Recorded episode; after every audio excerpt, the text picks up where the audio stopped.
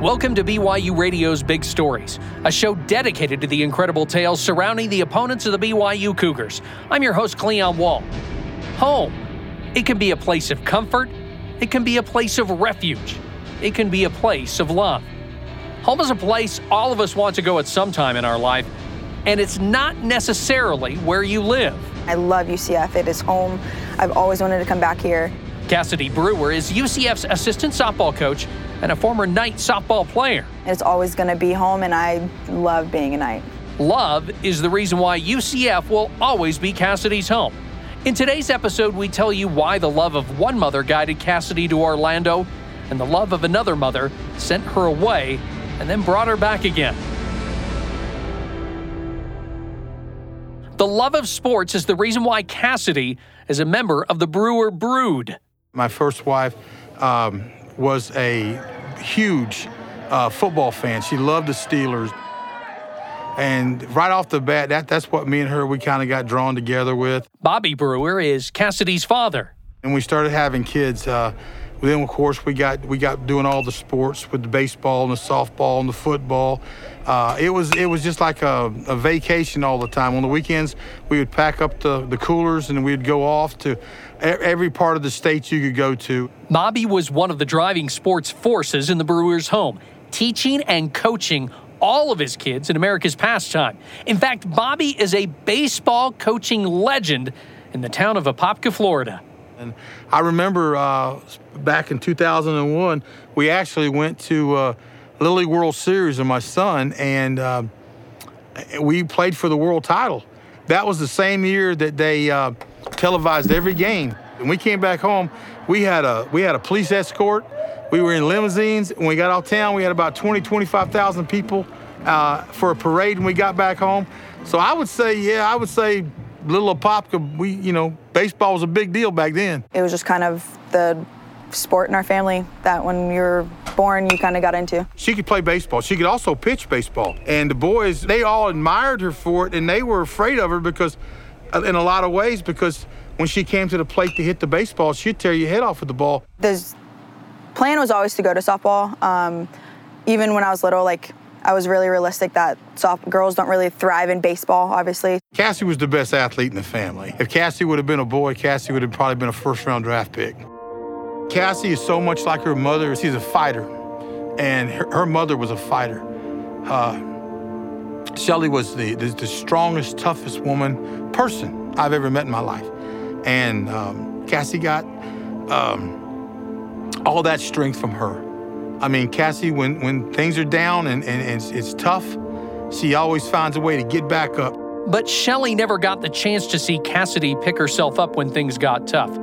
She never got to see Cassady make the transition from baseball to softball. Shelly died when her youngest daughter was just seven years old. Before she was ill, she was very athletic and full of energy, and the brain tumor affected her left side of her brain, so everything on the left side kind of shut down. And she lost mobility to write and do things um, with her left hand. Um, and then she gained some weight and lost some hair, and through just all like the medication and um, surgeries and stuff to try to help, uh, she kind of just transformed into what I kind of remember her as at, at the very end there. I mean, Cassie would come up to her and she would take her little hands and um, she would uh, she'd rub her face and she'd kiss her and she would tell her she was beautiful. It was harder to learn as I got growing up because like I finally realized what happened to her and what was actually wrong was it was an inoperable brain tumor that just um, ruptured one day and there was nothing they could do even if she was on the um, on the table to save her. The hardest part to this whole thing is just uh, her not being here, you know, to see uh, Cassie graduate, not seeing her, you know, hit her first home run, um, being able to talk to her about, you know, think girl things, you know, that daddy can't really talk about. Just honestly grateful. Like I know that losing her at such a young age is really hard and growing up and um, I've just been really lucky with my stepmom and my grandma and all the other maternal figures that figures that have come into my life to kind of like nurture me and guide me and teach me. Bobby and Shelly never wanted to be far from their kids, even as they got older. We, we, we had this vision in our head that we were going to have all our kids just stay right at home with us, live with us, go to school. Uh, you know, we were never one of those people that said, hey, we'd be glad when they're grown and gone. We didn't feel that way. We wanted ours to stay with us forever. The University of Central Florida seemed like a natural landing spot for the Brewers since their hometown is a little over 40 miles away from the Orlando campus. Cassady's sister played softball for the Knights, but she wasn't sure she wanted to follow in her footsteps. I'm a little bit more of an adventurer in our family, so I wanted to go far away and I wanted to experience life without my family. I, rem- I remember when we were going through the recruiting process, and she asked me one day, you know, Dad, uh, you know, why, why, why am I not going to Florida? Why am I not going to South Carolina stuff? Why am I not going to Georgia stuff? Why am I not going to other schools to look at other schools? And I told her, I said, sweetheart, I said, your mother really wanted you to be UCF. She, she always wanted you to stay home. And I want you to stay home. But your mother always wanted you to stay and be a knight. Before Cassady made her final decision, she made a trip to Shelley's grave. I had gotten to um, her grave. I go and I sit at the bench and I kind of start talking to her about all the possibilities of schools I have that I could possibly go to. And under, and I tell her I understand that dad really wants me to stay close because he wants to watch me. But sitting there, I was just like, I really don't know where to go. I don't know what school is pulling me. I know there's a tie with UCF with Danielle, um, but really kind of please guide me in the direction that I need to go to. And um, I remember sitting there and going home that night. I remember seeing something on the TV and it was like a random UCF commercial. And I was like, okay, this is my sign. Like, I really want to pursue UCF. And that night I told my dad, and he could not have been more ecstatic that I wanted to go here because in his mind it was like a done deal. We were teary eyed about it because um, I, I knew, like I said again, I knew her mother wanted her here.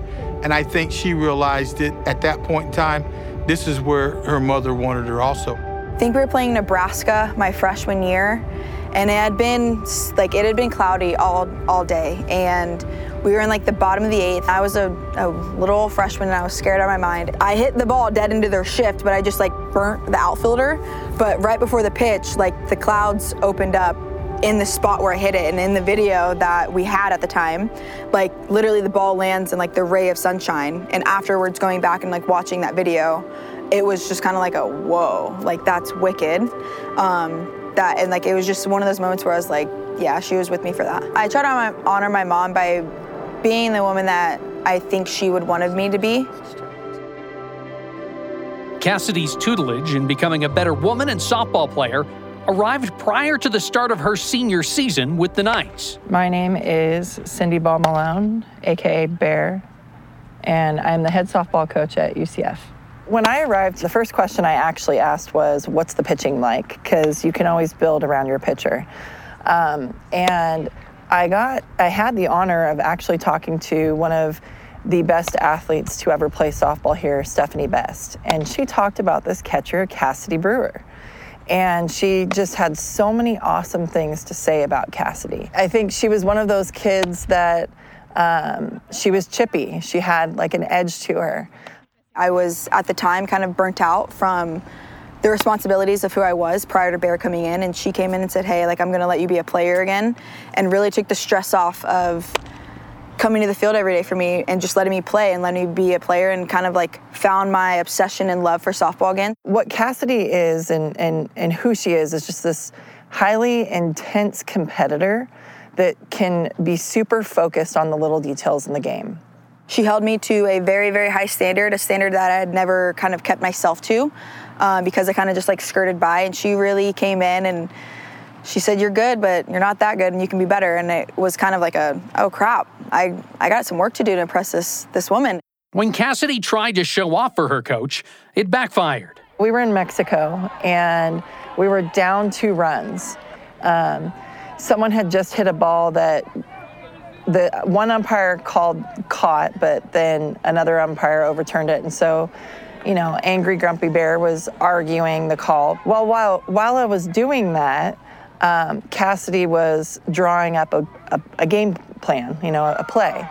She and the person that was at second base um, decided to put on a steal of to third base um, without me knowing, and the runner got thrown out.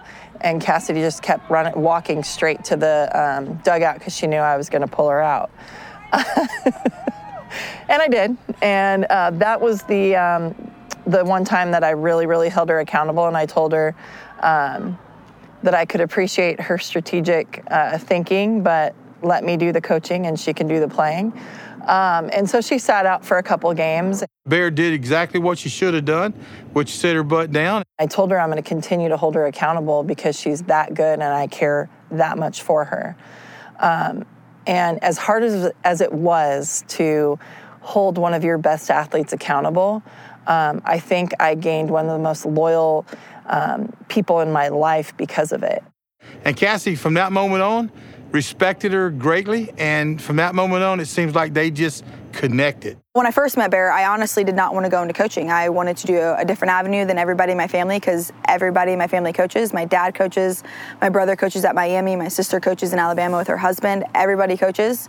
So I was going to do something different. And then I met Bear, and she just kind of reignited the love of softball for me. Coach Malone could have easily encouraged Cassady to stick around the program after she graduated but the Bear told her to leave the comforts of UCF and her hometown. Bear thought I needed to go grow up, and I went and got my master's at Florida and did a lot of growing up there under a, a, an amazing staff. And now I've come back home to one of the most influential people in my life, and I get to learn under her and work for her every single day.